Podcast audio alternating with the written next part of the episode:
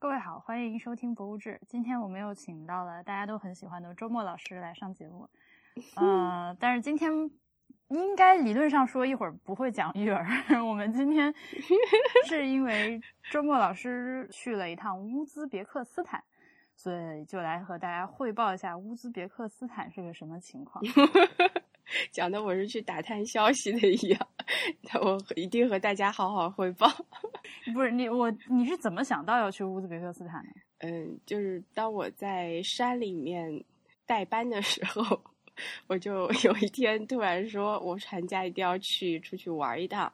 这时候我就问了我的一个呃挺要好的朋友，我说有没有哪里可以推荐？他又说乌兹别克斯坦，因为这个签证很容易。刚刚开放，那我就说好，那我们就去乌兹别克斯坦。他又他又说我这个反应不是一般正常人的反应，一般正常人起码也要聊一聊乌兹别克斯坦到底有什么，或者是去查一眼再说去不去。乌兹别克斯坦，我我我这个又到了在录节目之前要跟大家这个 confess 自己自己的无知的这个时时刻，真的是对这个国家。可以说一无所知，比韩国还一无所知，比韩国还一无所知。不，韩国我觉得多少还。乌兹别克斯坦，当你跟我说你去乌兹别克斯坦的时候，我想了一会儿，I'm like，就首先我想了一下它在哪儿，我大概知道它在，我我知道它肯定是就是在欧洲以东，然后新疆以西，嗯，呃，什么就是对吧？对对对，非常对了，在俄罗斯南边，在那个就是阿富汗、伊朗那边的北边，嗯，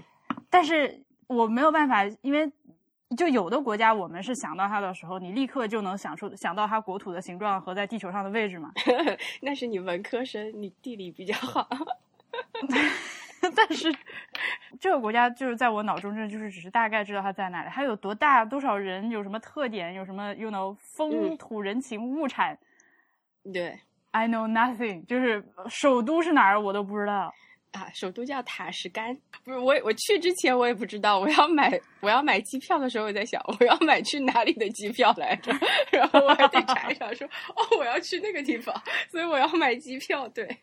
其实从乌鲁木齐过去的机票还挺便宜的。如果大家有兴趣，呃，听完节目想要去的话，其实办签证啊、买机票啊，最后都比想象的要容易一些，呃，非常非常的方便。然后你在办签证的时候，那个网站吧，就是。我我平时电脑设计的这个什么防火墙还是什么的，它的设置等级就比较高，一直把那个网站当成一个不安全的网站在给我放提示，最后我付款都没有办法付。然后我还是请人帮我帮我付了款，那他他就是他给你这张电子签证的邮件里面还有一句话叫 Please don't forget us。然后我看了以后就不知道为什么就很感动，就说还有一个签证下面这个邮件回复还有一个请不要忘记我们。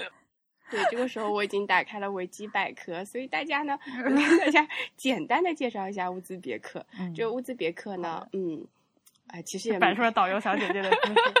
对，也也没有什么特别好介绍的。但是它有一个非常好的点是，它是一个双重内陆国家，这是我第一次听到的术语。什么是双重内陆国家呢？就是它自己是个内陆国家，它所有的邻国还是内陆国家。像这样的国家在世界上一共只有两个哦，一个是乌兹别克斯坦，一个呢就是列支敦士登。那我觉得这个是我 我以前不知道的信息，就是人好像听到一点自己不知道的新的术语的时候，还是觉得蛮兴奋的。所以我说，哎呀，到了一个双重内陆国家，那到底有什么好呢？我会觉得说，它的气候比我想象的要好多了，而且比杭州也要好多了。它的气温，我们去的时候冬天，它的首都塔什干那是不下，几乎不下雪，大概四度。最低温度是四度，可是呢，它又是曾经就这个地区曾经是独联体嘛，在之前是苏联一部分，所以它是有，呃，它是有暖气的，有地暖，还有水暖的那种北京的暖气，几乎所有的房子都是这样的设置，非常非常的热，在房间里也很舒服，出去也没有很冷，非常好的一个地方，而且大大西洋的这个暖湿气流是可以吹到。这里，嗯，一直可以吹到新疆的某些地区。那这个地方有水草丰美，天山有一块还是非常好的嘛。那么它它这个也是在天江的呃天天山的这个余脉这儿，我就觉得哎呀，到了一个非常好的地方，而且，嗯，我就觉得真的是长了非常多的见识吧，就改改变了我以前可以想象，可以想象，改变了以前我以大汉民族为荣的那种感觉，就是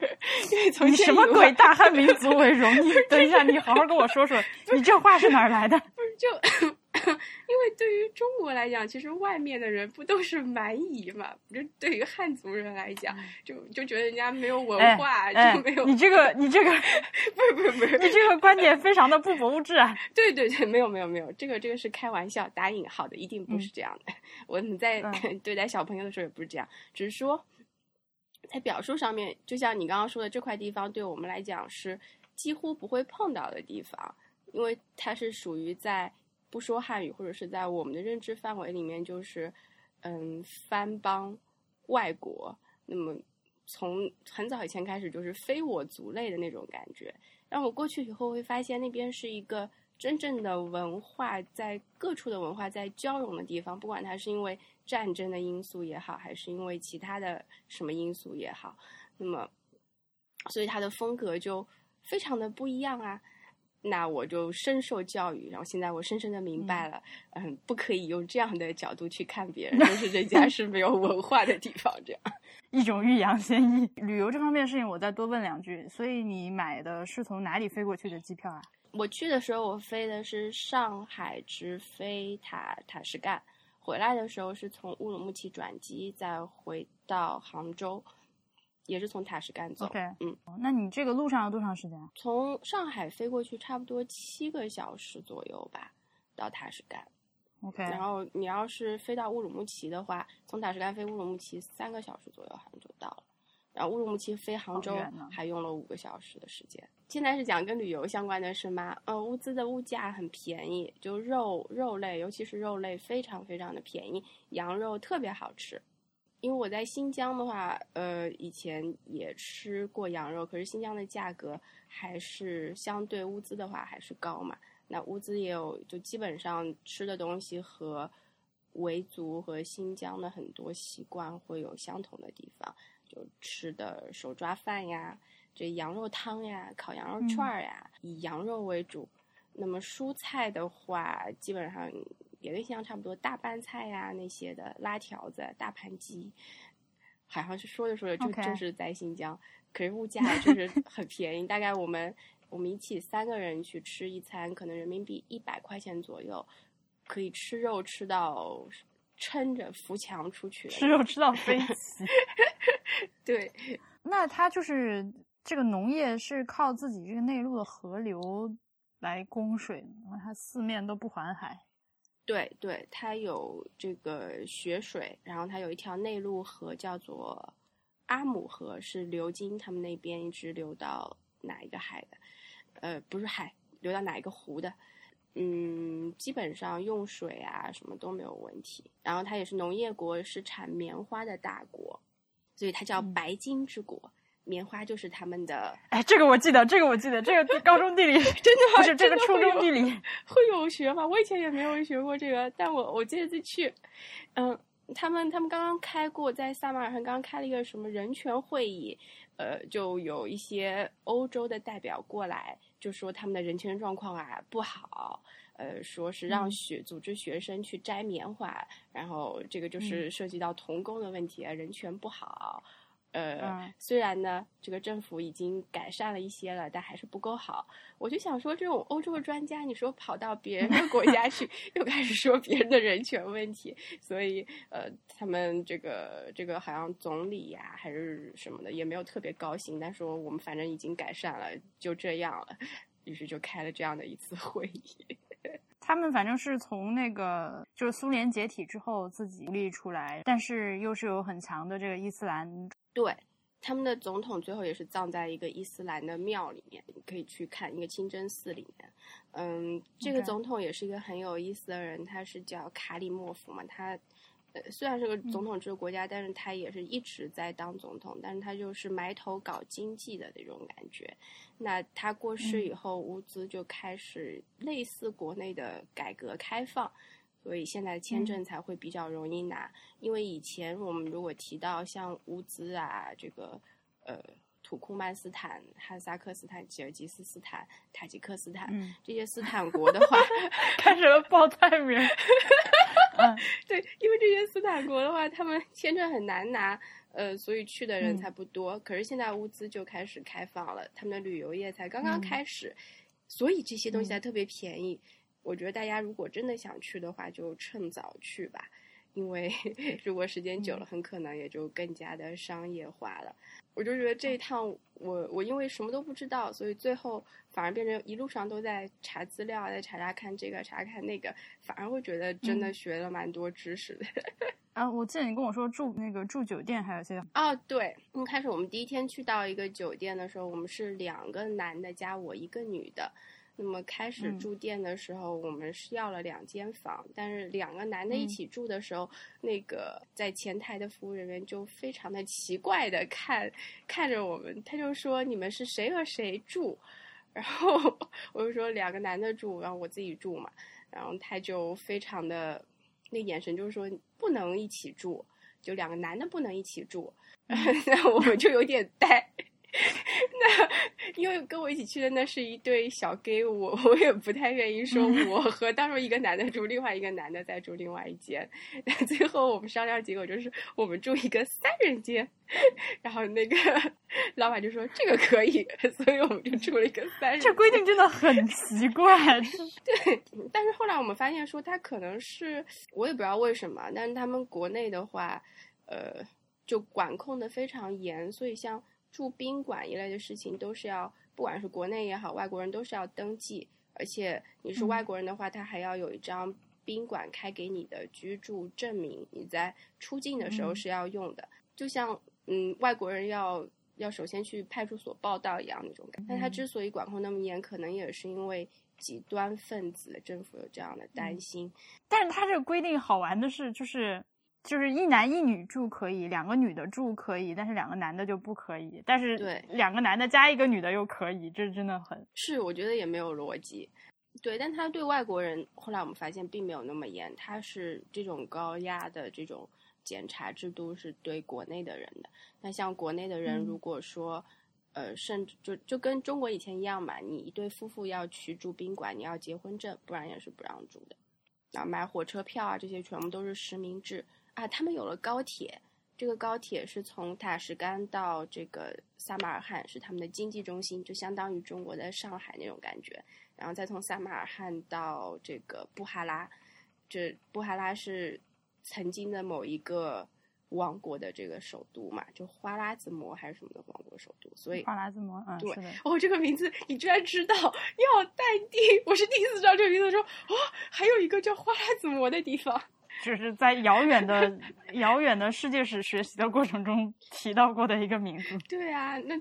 因为它有特点了，所以记住了，但是也完全不知道花剌子模是干啥的。是，然后这条高铁是西嗯。班牙人，好像是用了西班牙的高铁技术，还是非常舒服的一条高铁，非常的欧洲，就觉得这条高铁，嗯，然后这呃，好像中国有帮忙他们打一条隧道，就修桥修路，还是中国很行，呃，是从原来的叫费尔干纳盆地。这个盆盆地我也是第一次听说，但是后来发现它很有名，因为它曾经出过汗血马还是什么的，从那个盆地就打到这个另外一端去，用了事情中国来做的。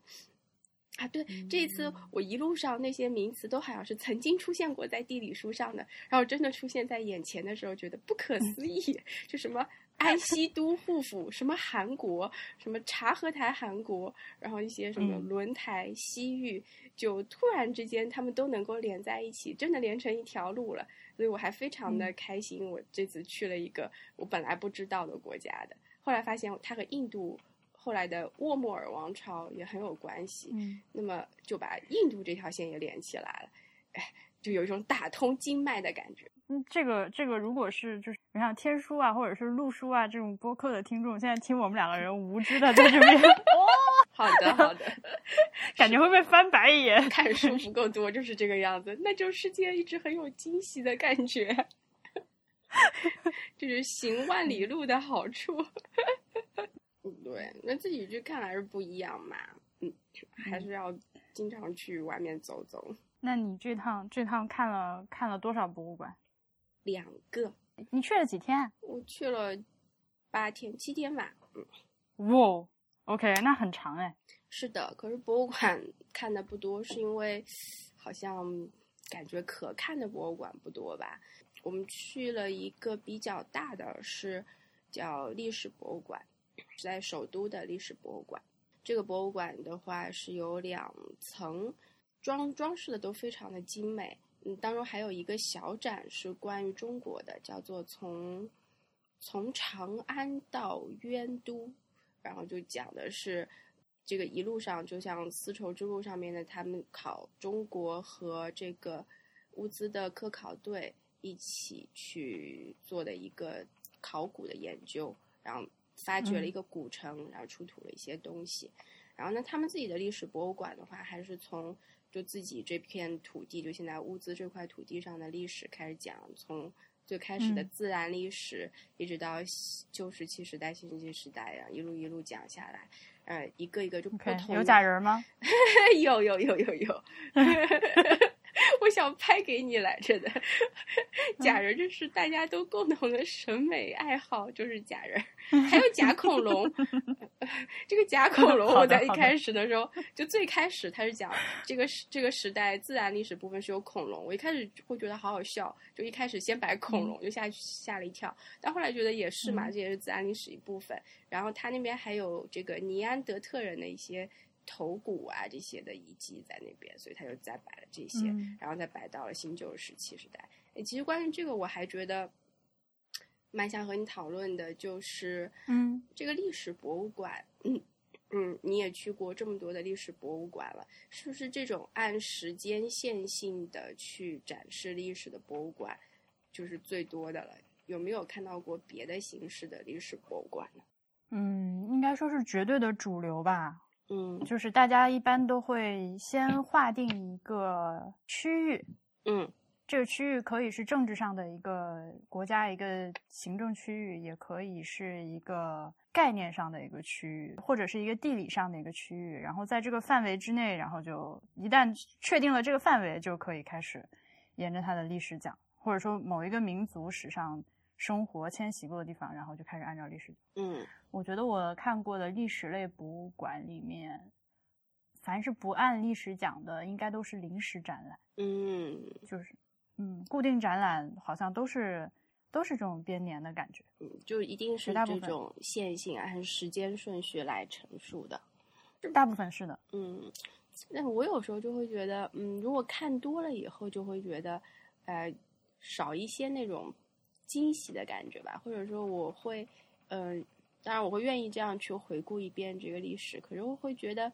缺少一点更加大的这个框架去展示历史。就是说，嗯，那你就只能够知道这个，在这个限定的区域里面，就这些人他们有一些哪些变化，就带给人的思考并没有特别多。那你会有这样的感觉吗？会，而且这个事情现在对我来说很困扰，就是因为。我也没有说看特别多，但是确实看了不少。嗯，然后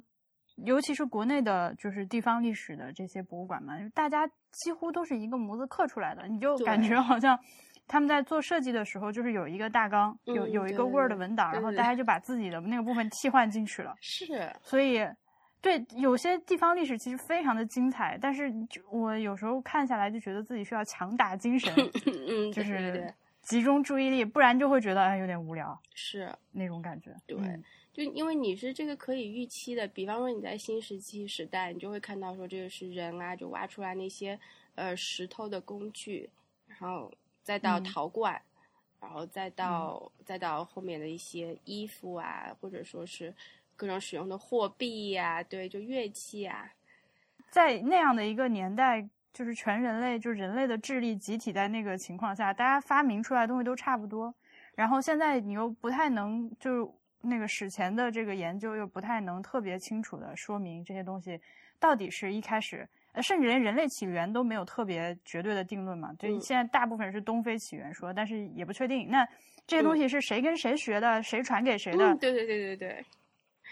对吧？好像也不是很清楚。是。那所以大家在展示展成这个史前人类的时候，就都是这些东西。一眼看过去全是一些土做的和石头做的瓶瓶罐罐，各种打具之类的，然后看一会儿就觉得对。而且这个地方它很难和人产生很强的共鸣，就是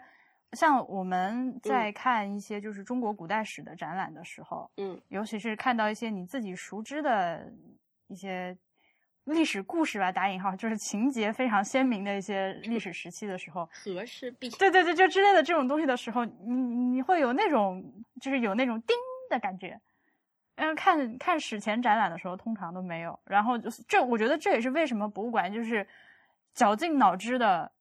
想要在这个展陈里面玩出什么花样，吸引人的注意力，但是还是会出现什么假人啊 这种东西。对，就是因为你要去想象一个你并没有去。呃，你要去还原那个时候的生活的话，我觉得是一件很困难的事情，而且这个很多事情又没有定论。就像我在反正某一本历史书里面，他就说这个，他就认为这个中国，比方说车子或者车轮的起源，他认为应该是受到了苏美尔人的影响，然后就一路路传过来，然后到中国可以发明轮子。然后我当时看的时候，我会觉得，哎，好难接受啊！就是说，这个这个轮子这个东西一定要是从外面传进来的嘛？那么。那么原来，比方说在中国生活的一些人类，他们也可能脑子里面也有这个灵光一闪，但他们就想到这个圆形和轮子的关系，也许也就有轮子了。但是现在我们也没有这个定论，只是因为呃苏美尔人或者别的人早一些，那么就是说有可能是他们传过来了。对，考古遗迹那个得出了一些证据，所以是就是 因为考古它是一个，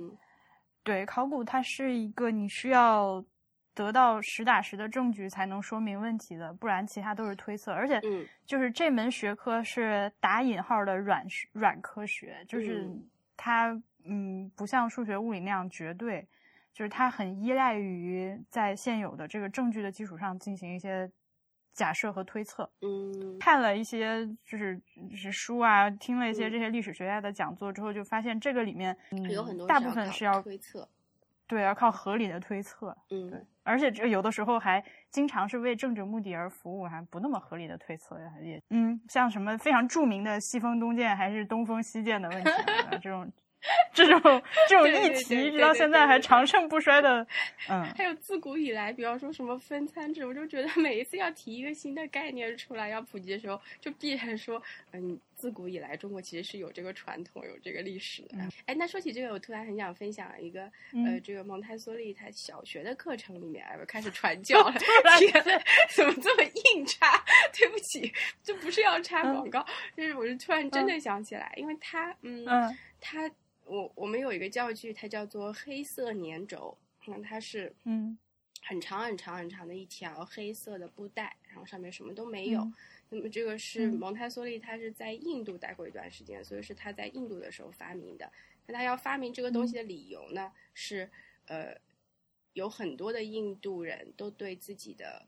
文明就感到非常的自豪，因为印度也是一个历史很悠久的国家嘛，它有很很多的文明。那么就比方说，他最早的那些就史诗类的东西，然后蒙台梭利他想要设计的一个东西呢，是来表明说，和漫长的人类历史比起来呢，有文字记载的历史实在是很短的，很不值得一提的一部分。所以不管你是什么文明都好，都是在很不值得一提的。所以他就设计了一个三百米长的黑布，然后他就找两个人，呃，骑着自行车把这个黑布一路一路的这样铺在街上。然后在这个三百米长的黑布的最最最后面的一个部分，就最后展现的部分，它贴了一条红线，就缝了一根红线。这红线就代表有人类的文字历史的这个部分，就真正的有文字记载的部分，大概就可能十厘米就不到吧。然后那是一个，他的意思就是表示的是说。这个人类的文字历史就那么短，所以每个国家都没有什么好自豪的，就是大家都差不多。他这个观点也，然后那前面这个有点太丧了。然后那个前面那个漫长的黑色的部分，就是人类这个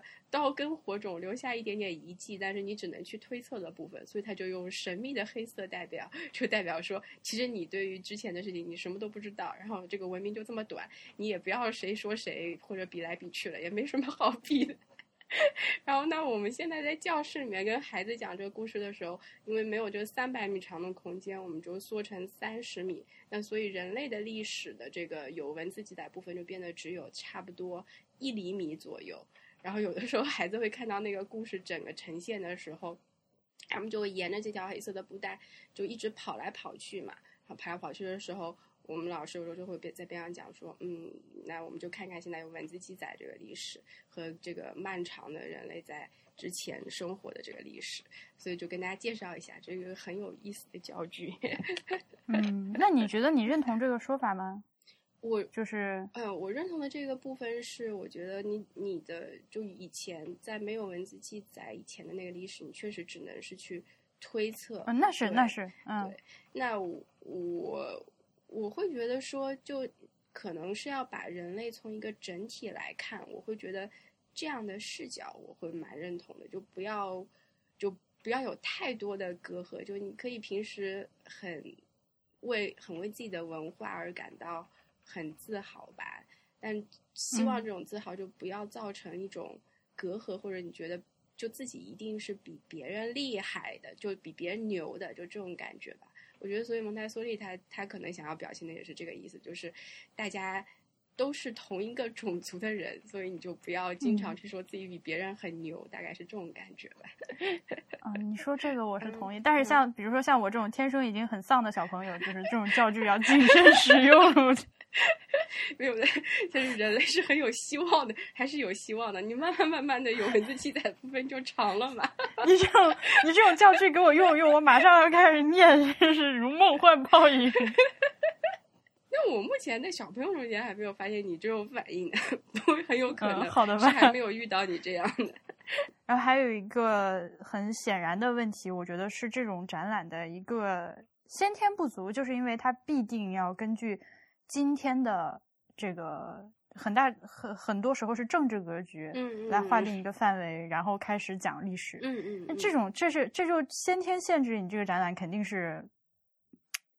呃，肯定是不完美的啊。对，我们这个事情之前其实，在博物志里也说过好多次，比如说我们今天去看一些呃我们国家的省级博物馆，嗯，这种感觉就非常非常的明显。之前大家都。也不叫这个名字，也不是这些人，大家互相迁徙来迁徙去，互相内部也打，然后就硬把这些东西全都算到今天这个中华人民共和国某个省或者某个地区的这个头上，然后就开始讲它的历史，然后一定要，而且你知道，就是一定要最后结尾落到一个自古以来我们这个省的人民就团结友爱，什么那个勤劳勤劳肯干，对人杰地灵。对，就是就一定要落到这个玩意儿上来，然后，所以，我我我觉得，我觉得这些展览的策展人，就是来写这个呃展览大纲的人，他们肯定比我要懂多了，他们是正儿八经就是历史专业出身的，他们肯定意识到了这个问题。嗯，可是，但是这个，但是这个很多时候不光是在我们国家，就是在其他地方也是。对。就是我是一个没有办法避免的问题。是啊，就跟我跟看这个物资的展也会有一样的感觉。那他没有办法说现在跳出这个整一个国境，或者说去讲这个历史，因为其实历史上的话，这这几个斯坦国和真的中亚真的就更不用说了，这个地方简直是 大家踩来踩去，而且现在比方说在就是我突然间就会有一个感觉，那确实新疆从来都不是维吾尔族一个。一个民族在那边生活的，但它现在又叫维吾尔族自治区。当然，下面有很多小的这个自治县，因为你说那么多民族都生活在那边，像这几个斯坦的民族在中国就都有嘛。然后，对，然后结果现在他又这样去划分，它就这样这样划分来讲述历史的时候，肯定是注定了他没有办法非常从一个宏观啊或者一个非常大的人类的视野去讲这个历史。是的，嗯。哎，我觉得我们这个今天这个节目，这迷之说说，可能也要犯政治错误啊？这个也要犯？没有吧？没有，没有，没有，没有。我们是民族大团结的，因为中国就是这种大群居、小聚居，五十六个民族都是 五十六么六一套一套的。是，我是不看我是在哪里工作的人，那所以说一定是这个民族团结啊，那这个没得说的，对不对？但是我觉得是这样，就是在民族团结这个事情上。呃，First of all, love and peace，嗯，就是这个，这个肯定是我的希望。但是我觉得我们作为汉族的这个，就是小孩儿，从小可能从小就是被被教育说，这个中华民族，大家特别团结什么的，呃，有点太傻太天真。呃，这个是长大之后才知道的。其实还有很多我们不了解的事情。啊，其实我们比如说对一些很呃小人。人数很少的，然后比较偏远的地区的少数民族，他们的日常生活、他们的文化、他们的历史，嗯，可以说也是一无所知，甚至比乌兹别克斯坦知道的更少。嗯嗯嗯嗯，会。那所以我才会觉得更需要一个大的视角。那我一直在觉得啊，嗯，就是我特别特别，哎呀，我怎么又要传教了？怎么办？你这段要卡吗？你你传你传。Sorry，那。我我觉得我从一开始做蒙台梭利，或者说我去读这个小学，我最喜欢它的一点就是，它提供的这个视角真的是从人类的视角来看，所以它跟孩子介绍的第一张图表，就是你可能这个孩子他进来才六岁多七岁多。但他之前幼儿园也有一些铺垫，有一些地理风套，就介绍不同的人在不同的地方是怎样生活的。但是他到小学以后，第一张图表叫做人的基本需求图表，所以他就把这个人，你有。首先分成了物质需求和精神需求。那精马斯洛需求理论什么？那会有一些不一样，是因为我觉得马斯洛他会把物质需求看成是一个基础中的基础嘛，就是在物质得到满足这个安全感以后，在上面再建立。但是蒙台梭利他这张图表的话，他就首先第一个画的很可爱，第二个是他把物质和精神的需求就直接列在两个并列的地方。他就说，一旦人只要活得下去。他就马上有一些精神方面的想法，比方说，即使是一个陶罐，他也要在上面随便的画点线条和花。但其实这个和他活不活得下去是没有关系的内容，但是他还是要这么去做，因为这个是天性里面有的东西也好，或者说你说他是本能也好，就是有这样的。对你或者说对美的需求也好，就天生就有，然后他就再把物质需求里面又分成了衣食住行啊等等方面，然后物精神需求里面就是比方说审美需求啊、宗教信仰的需求啊，还有这个什么文字啊、读书啊、看书啊都放在这里面，然后他就跟孩子首先呈现这个以后，他的意思就是说，这个人不管是从原始人还是到现代人，然后不管是你是生活在哪个地方的人。只要是个人，他都有这些需求，但是他满足这些需求的方式是不一样的。那你就从一开始就应该意识到这一点，然后再从这个角度去看待每一个地方的历史，那样你的视角就会，就是你你就是一个很宽容的人，就是你会知道说这个地方他吃狗，但是。但是他可能跟他以前要满足他的某些需求有关，所以我们在教室里面讨论的时候，也都会从就直接就从这个这个领域就开始讨论嘛。那这样讨论就会非常有意思，我就觉得。所以说，如果说哪一个博物馆，我就觉得能够从这样的一个视角去看待历史的话，就会很有趣。就不要老是一直就从对就就被限定住了，就从一个疆域里面然后发生的事情，然后一定要是跟这个省。这个地区的人有关的去看待，就真的有一个人类的视角。哎，你居然给我说哭了！你哭了？不好意思，我们俩今天 什么情况？你是大姨妈也要来了吗？不是，但是，但是，但是，我觉得就是这种，嗯，这 humanity day 啊，这个东西是是。这个孕妈尼带这个东西，是它确实是很感人的呀。是，就 是就是人最基本的那种爱呀，就是对同类的爱啊。就像中亚这样的地方，其实你几乎可以说世界上，世界上很多地方都是像中亚这个地区，它从来就没有一个。特别稳定的，甚至连就是中国，嗯，好像说起来是这个几千年没断，就一直是这个地方这些人，但实际上，如果按照当时的人的标准来看，也是断过的，是的，是吧？是的。像元朝人进来的时候，清朝人进来的时候，当时的人就觉得中华民族完了，嗯嗯嗯，就只不过我们今天又，对，就是觉得呃，当时还是没有中华民族这个说法，当时就觉得呃，反正是天朝完了嘛，嗯嗯。这个 perspective 它就一直一直在变，所以比如说像台湾省这样的地方，嗯，six and a half hours later，反正这段肯定要剪掉，就是 我明白。那那关于其实这个民族国家的话，那咱们这儿就复杂多了。对，那中亚就更复杂了。对，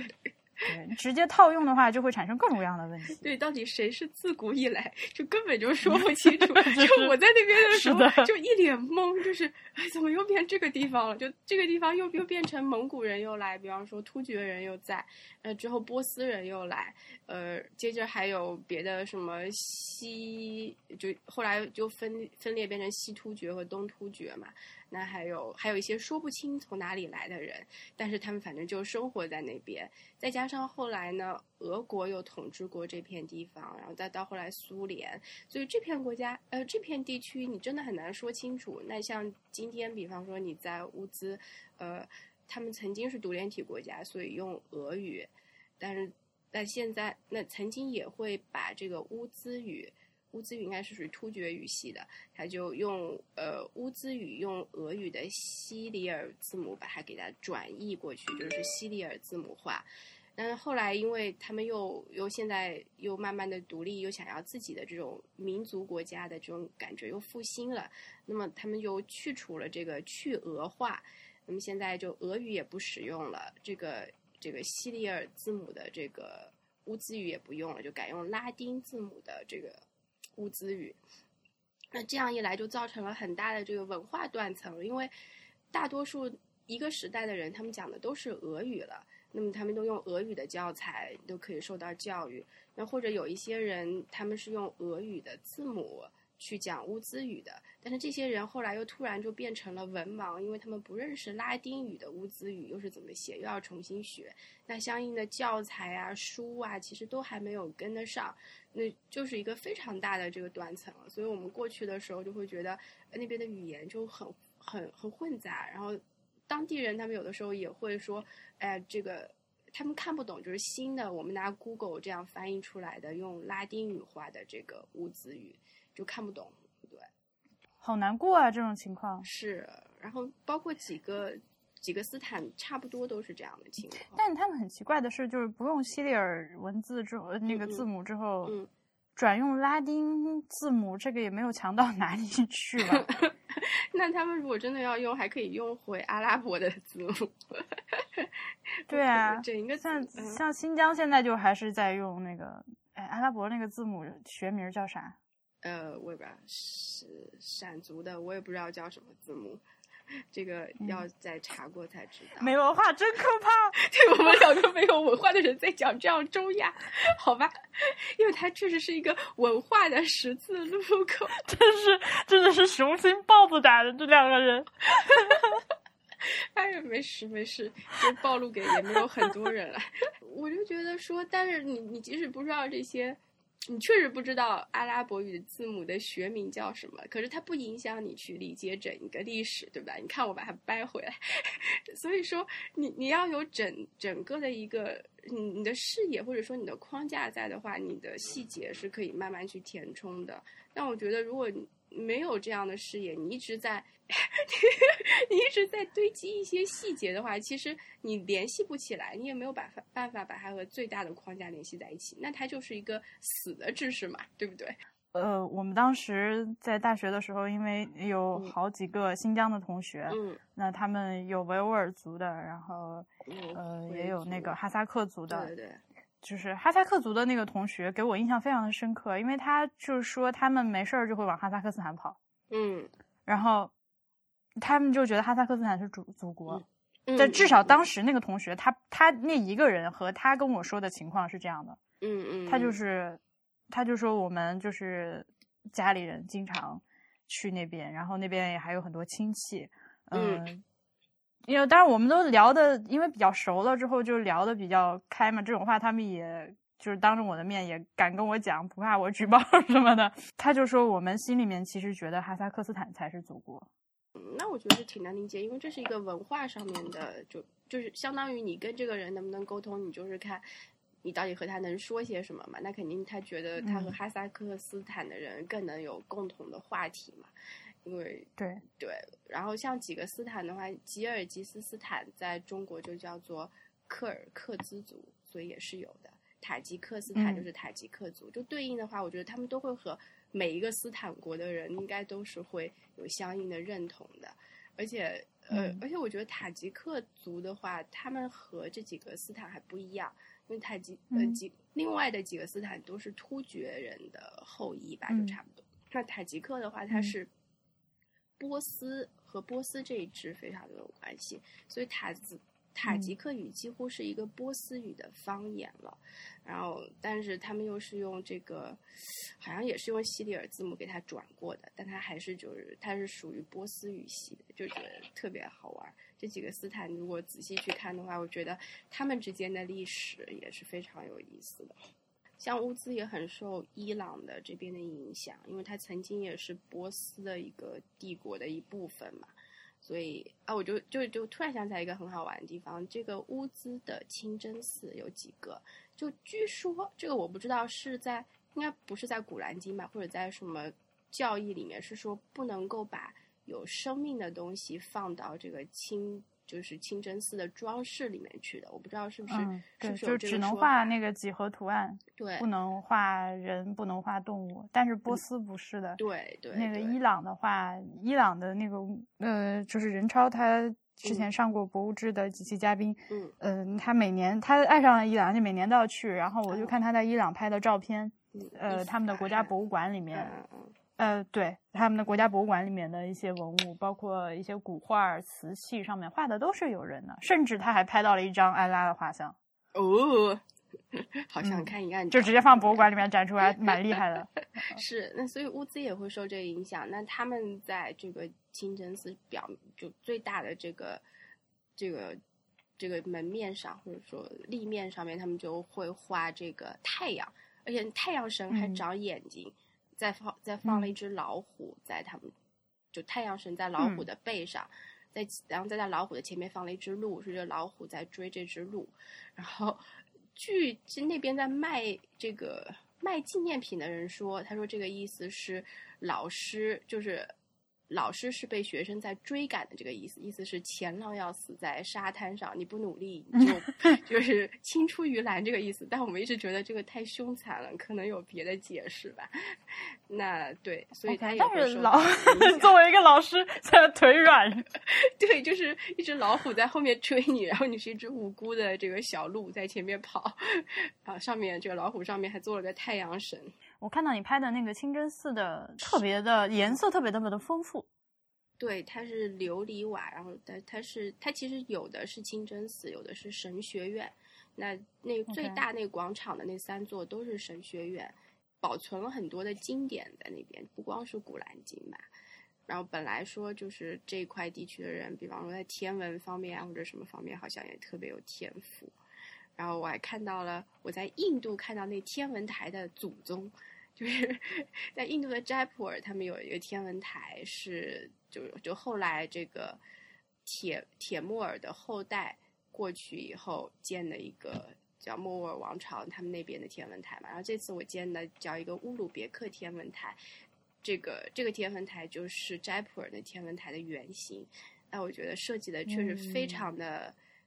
精巧吧。就包括这个太阳光啊，一直照在哪里呀？然后那个它每一天都会有变化，就日光照进来的角度，是一个非常非常有意思的建筑。羡慕你这到处看能看到把事情都连上，这个太厉害了。哎，对，就是就就是这个能力，我觉得才是真正需要的能力。就是如果看一个，就，如果看一个就限于在那个地方就不能连起来的话，那我就觉得你学很多很多的东西，你也只是。它在你的脑子里。那随着科技越来越先进，你你要这些知识，你真的要去查，你就是查得到的。那那你你的记忆力在这里面到底在发挥什么样的作用？那我突然想起来了，还有一个博物馆还是蛮值得说一说的。它是呃，它是就这个萨马尔罕这个地方，就他们乌兹的第二大城市，曾经是粟特王朝的首都。就这个粟特这个这一支民族，他们在这儿曾经建立了自己的国家。那我去的那个那个博物馆叫 Afrosiab，这个这个意思就就就是曾经他们故都的这个名字。呃，然后那这个博物馆里面我看到的壁画是七世纪时候留下来的壁画，也就是跟敦煌那个时候差不多时间留下来的壁画。这个壁画。嗯，是七十年代的时候发掘出来的。发掘以后，他们就把它放在就就那个大厅，就一直作为作为这个。保管这个壁画地方，他们没有再去挪过了。可是因为可能维护的手段，或者因为风化，它就直接是跟空气接触的嘛。那现在已经非常的斑驳，几乎看不清楚了。那个原稿还是很震撼的，震撼点在于，呃，它上面有一个武则天在端午节的时候划龙舟，跟别人在船在龙船上，呃，跟别人游玩的图。然后边上还有一个是唐高宗在那边受。呃，狩猎猎豹子的图，然后那个讲解员在那边就非常。清晰的发给我“高宗”两个音，我开始都没有听明白。我想“高宗”是什么，然后我再看看解释，他就说这个是高宗猎豹的图和某种粽子。对，我就说高宗，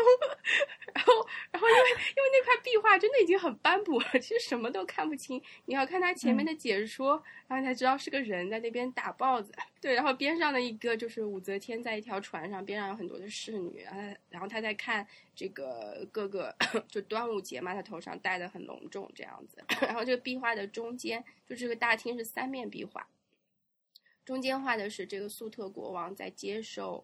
呃各个国家送来的礼物，当中还有中国的使者送来的丝绸，还还他还特意很仔细的分了三部分，就从蚕宝宝的蚕茧，一直到呃这个最后。这个丝线给它纺出来的丝线，再到最后做成一匹匹的丝绸，就这三个人拿着三样东西过来，这个整一个进贡的场景。那还有什么土耳其的保镖，在这个上面有土耳其来的保镖，就就是是披披头散发的，在那边还有土耳其的那种盾牌。那接着还有从朝鲜来的使者，嗯，还有从西域另外国家来的使者。还有，OK，对，就就各个国家都在那边嘛，也是万国来朝的那种。对对，你就会看到很新奇，就突然中国不是中国的视角，而是一个粟特王在那边接受另外国家的朝贡。然后边上呢，边上他又画的是这个粟特国王出行的时候骑大象的图。呃，据说他这个解释是说，当时中国和粟特国是交好，就是还在西域的时候，那他画武则天和这个。嗯，这个高宗就代表他有中国的加持，就代表这个国家它很强大嘛。就是一方面有中国的保护，然后一方面他又有自己的这个非常强大的国力，好像是这样的一个意思。那我觉得我很兴奋的点是，因为在敦煌确实没有办法那么近距离的去看当时的壁画了，但是呃，我觉得我在乌兹就可以，就是给了这个嗯。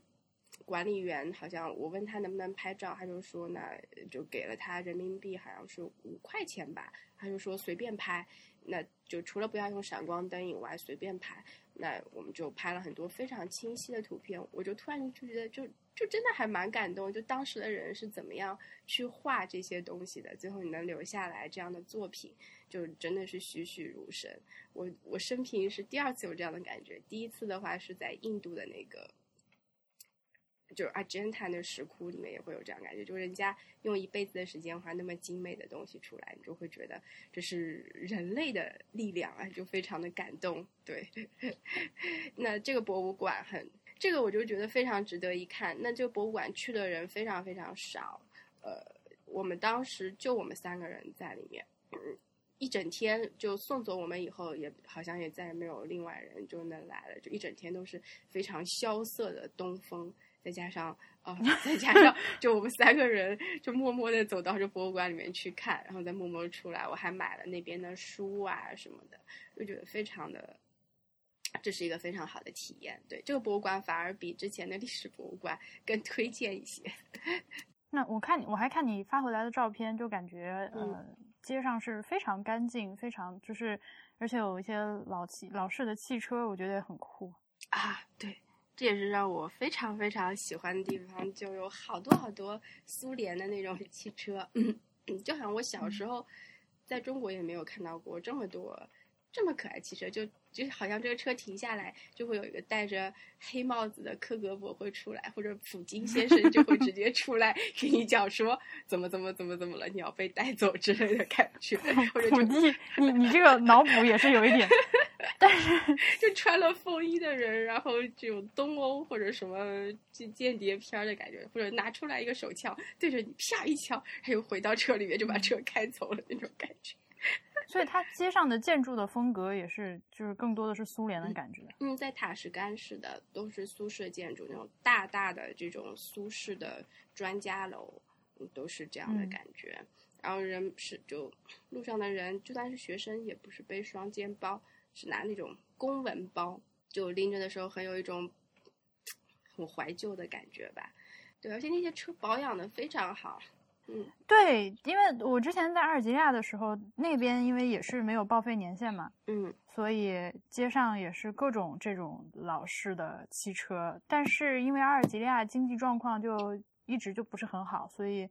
他们那边很多人真的就是顶着一个应该报废的车，就是还在开的那种，嗯，就不是你发回来的照片的那种。就是感觉车其实车况非常好，是就俄罗斯可能现在工业没有以前那么行，但它那些车像那牌子叫拉达，还有伏尔加这些牌子，在在这边在中亚还是挺受欢迎的。那另外是雪铁龙，不对，那个标那个标志对，应该是雪铁龙。雪铁龙在乌兹建了一个厂。如果说你在街上不是看到苏联这种苏式的车。你就基本上全部都是雪铁龙，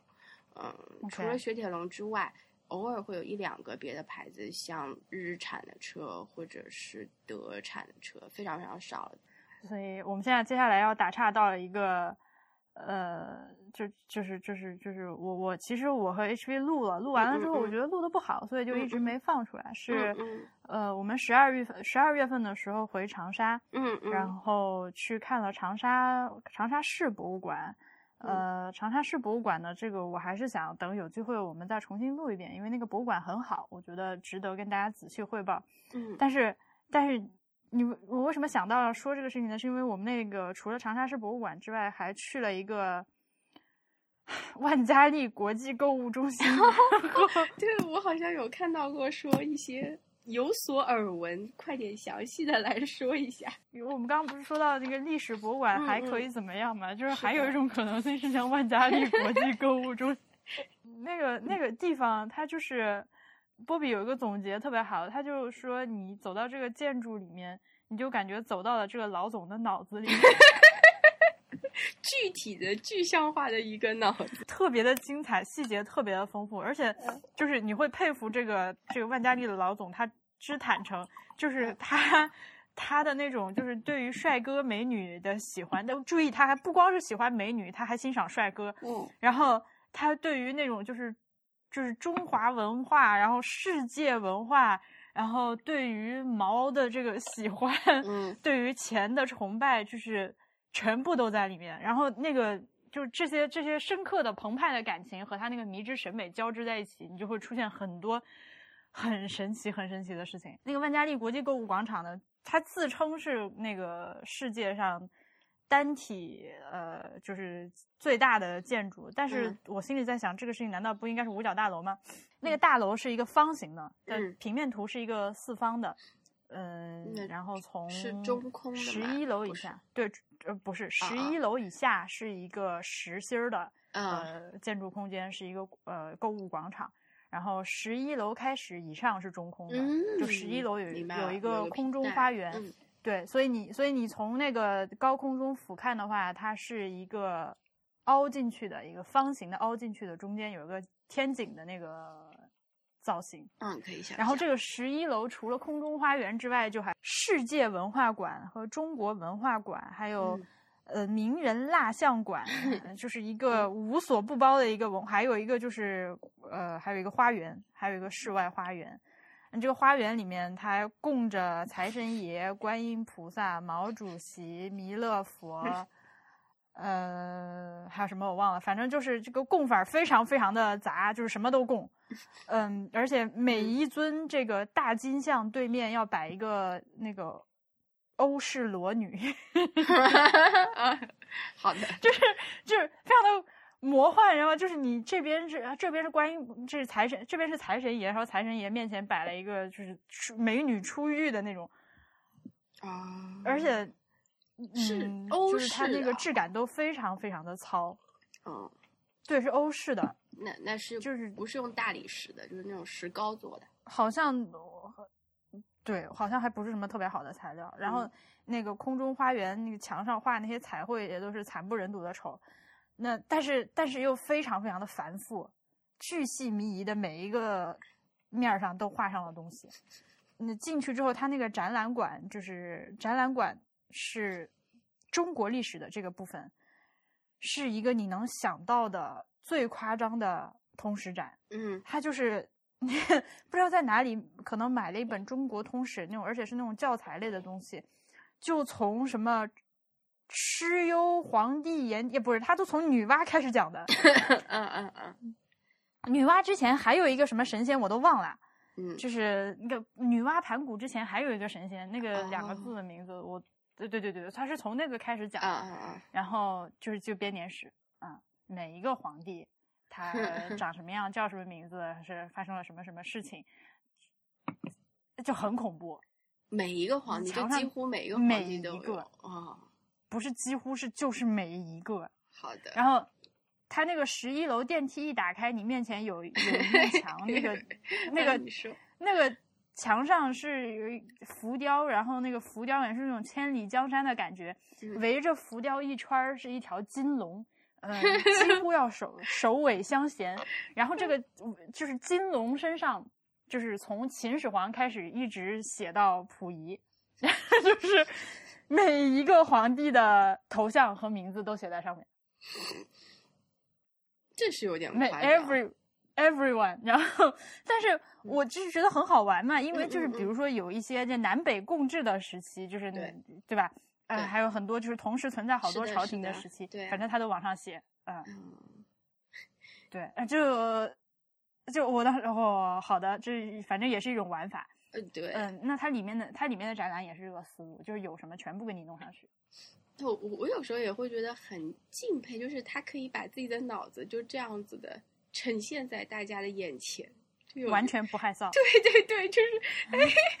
那要是我，我把我的脑子里面的这某一块某一块这样子变成现实，我还会有点害羞的嘞。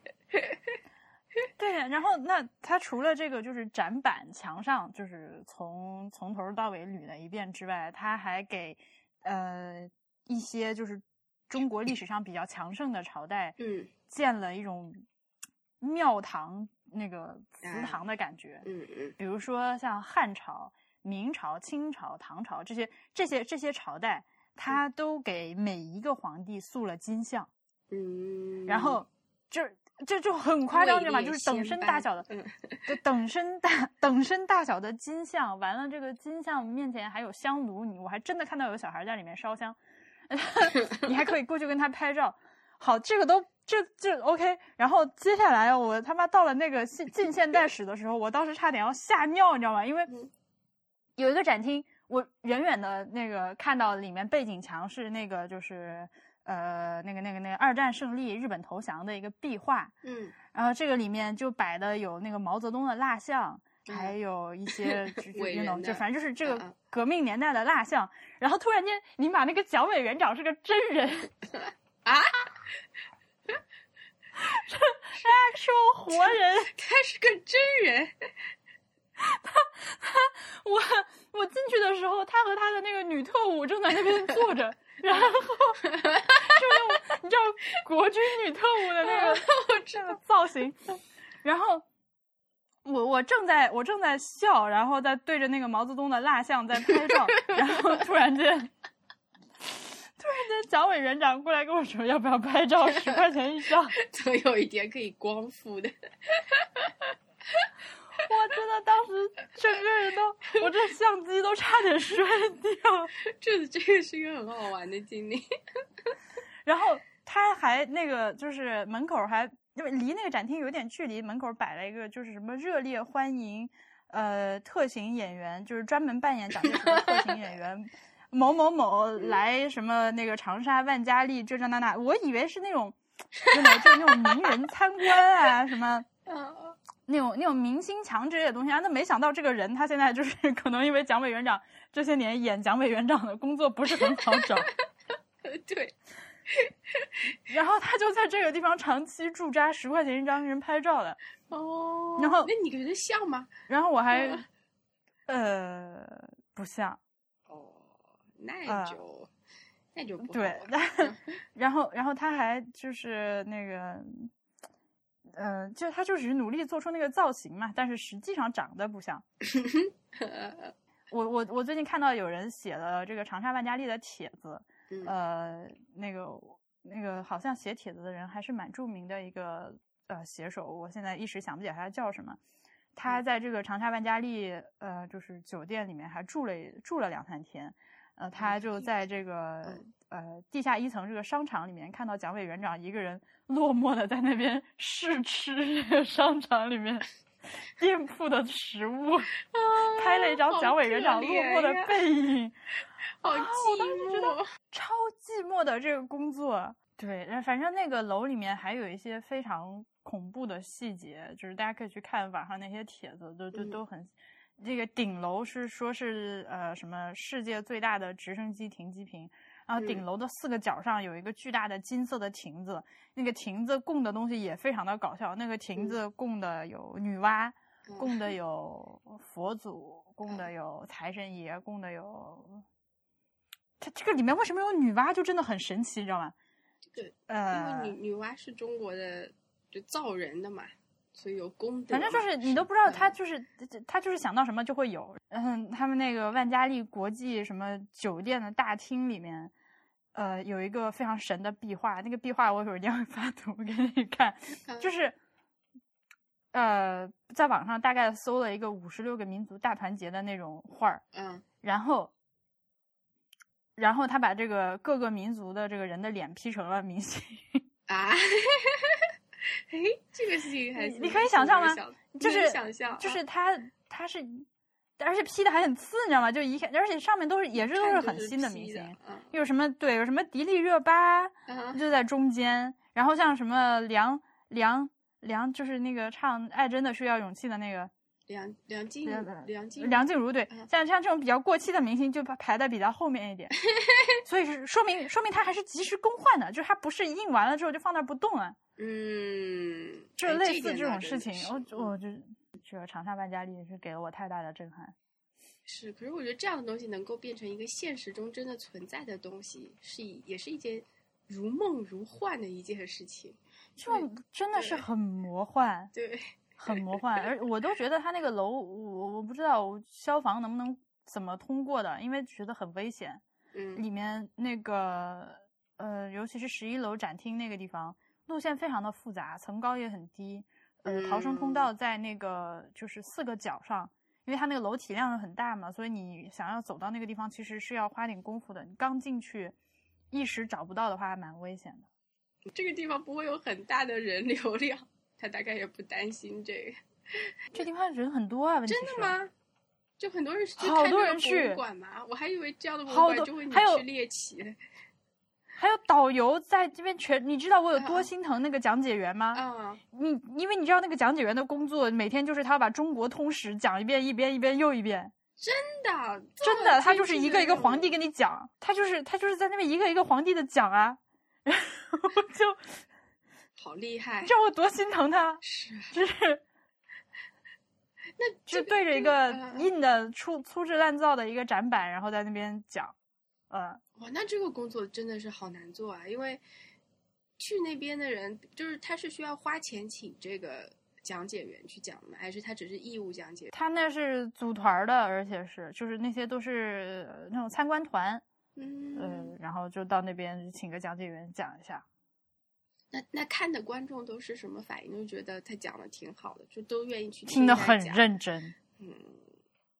嗯，对。就是主要的观众群，我看都是一些中年人，不晓得是哪里来的那种旅游团，在长沙旅游的旅游团，对，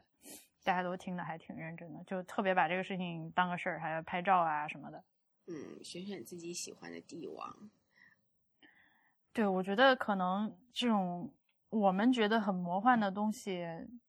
嗯，不经提醒的话，有的时候真的可能有人觉得还挺正常的吧。呃，是这这这时候就我突然想起来一个我在乌兹的感觉，就是我一直觉得你居然能拐回去，你好厉害！因为我突然想起来一个点，是刚好跟这个感觉一样，就是说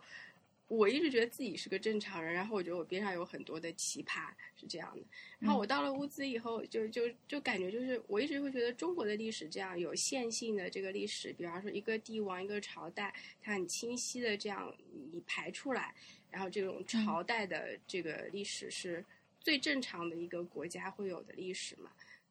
但是我就会觉得说，我到了中亚以后会发现，这个人的大面积的这种变动啊，然后迁徙啊。这种不稳定才是常态，像中国这样的就比较稳定的才是奇葩。然后就联想到我自己，就是我自己也许才是奇葩，另外的人才是正常的人。于是我突然有了这种反思，就突然觉得原来一直以来真的是我错了。哎，可是你刚说这个真的是的，就是中国是一个非常特殊的一个情况，它这个地理环境就是决定了，就是这个地方正好被围出来这一块儿，然后。是啊，自己可以独立的在这边发展。对，就是因为你在旧大陆上面，你找不到一块地方，就像中国这样，就是靠海嘛，就到这边有的事情就 到此为止了，再传也就只能是日本、韩国了。那跟这个中亚这个被大家踩来又踩去啊，或者像印度那种，就有一个山口给你，然后人就不断的从那边进去又出来，就完全是不一样的。那所以中国才是奇葩。那所以我也才是奇葩，所以我突然在那边，我突然是就你也说不定也就是个奇葩，就所以大家在博物志的人也许都是比较特殊的一群人，哎，不能这样讲，哎，反正就是说，嗯，我觉得实际上好像就是这样的，就是基数是属于比较小的，对，正常情况下面，也许是我们认为的正常的情况，在别人眼里看来，也许就是不正常的，但这两种情况下，所以说嘛，这个人。他他就是不一样，要开始就得接受这种不一样，然后就找自己玩的好的去玩就好了。我就觉得突然有了这种顿悟，随缘吧，也不是去评评价别人是正常还是不正常了，就聊的好开心哦，今天其实也没有什么更多可以讲的了，因为实在说不出来什么，实在是我们的知识实在太浅薄了，你知道，对于这个历史这么丰富的地方啊，对，所以我要推荐一本书，就是这本《司仪之中国》，我真的很想安利。安利这本书，我觉得他，嗯，他的这个视角就是我我我非常认可的一个视角，因为他就说中国从来也不是一个这个稳定的这个疆界的概念，不管从任何意义上来讲，所以像四夷，他说的夷就是这个不管东西南北嘛，曾就曾经不在这个汉族或者中原领域里面，非汉族圈里面的人。他们也一直都生活在中国，而且慢慢的就就是在融和当地的人在融合呀，在变化呀，也也给当地带来一些改变啊。就像鲜卑这种国家，我就还记得微微那个时候说他有鲜卑的血统呢。然后说哦，我看到长相我说哦，原来如此，对，就是一直都生活在这块土地上，所以从来都不是一个固定的概念。我就很喜欢他这本书提供啊，我还觉得挺好玩，就是他一个个故事串起来，也不是那么的难读，也没有很很晦涩难懂。嗯，他这个书呃，自称的这个。目的就是想要把那个史前史和文明史在中亚这个地方给它想办法衔接起来，我我觉得是一个非常有野心的目标。然后我还没看完，我不确定他后面呃写到一个什么情况。哦，你说对了，我觉得真的是一个很有野心的目标，就是他也无法在一本书里面把这个目的给他完成。嗯，就是的。但是这个尝试我就觉得很好，我是这样的感觉。对，而且是中亚嘛，就他像讲到那个什么安西都护府啊，或者那个又刚好又是在中亚这一块，我看了以后我就觉得，哎，这个地方原来我去过，然后我就想说，突然会有一点感觉，会说，呃，就能够真的把那边生活的人和嗯发生的一些事情去联系在一起，这样去想。然后也比较能够摆正自己汉族的心态了，我觉得 对于调节心态会有很好的。哎，你不要谦虚，你说的好像自己以前一直是一个多么什么的人一样。那我以前我会觉得，就那种文字记载历史，就中国有那么多的文献，或者说我对于这种文字，我是非常非常的感到骄傲。当然也是应该感到骄傲，因为我觉得这个文字是非常好。但是同时也现在会觉得就是。源流不一样嘛，就事情为什么会到今天的地步，会有是有各种各样的原因的，不是因为他们不去做这个事情，就我们觉得好傻呀，为什么一定要这个文字就变成发展出这么多套的系系统，然后大家的文字都不一样，就是它是有源流的，那很多事情就能够去这样去理解了。对我来讲，这个是真正的我得到了知识，人类命运共同体嘛，对不对？哦，我终于绕回来了！哇，天哪，绕回来了！好的，好的，好的。好，那我们我们这期博物志就录到这儿，感谢大家的收听，谢谢大家，拜拜，拜拜。刚刚看了一本书，叫《狗的家事》，讲狗怎么从豺狼。最后变成狗的哦，我看到我真非常感动哦，要跟大家安利这本书，叫《狗的家世》，是谁写的？反是一个动物学家写的，真的写的非常好。家世是哪两个字？嗯，家庭的家，然后世界的世，就狗的整一个家谱，或者说狗的身世的故事。哦，看得我非常非常的感动。What？对，看到最后我都哭了。为为什么看《狗的起源》会把你看感动？不不不，你等等，你展开。讲讲，他这个故事的开始是讲了一个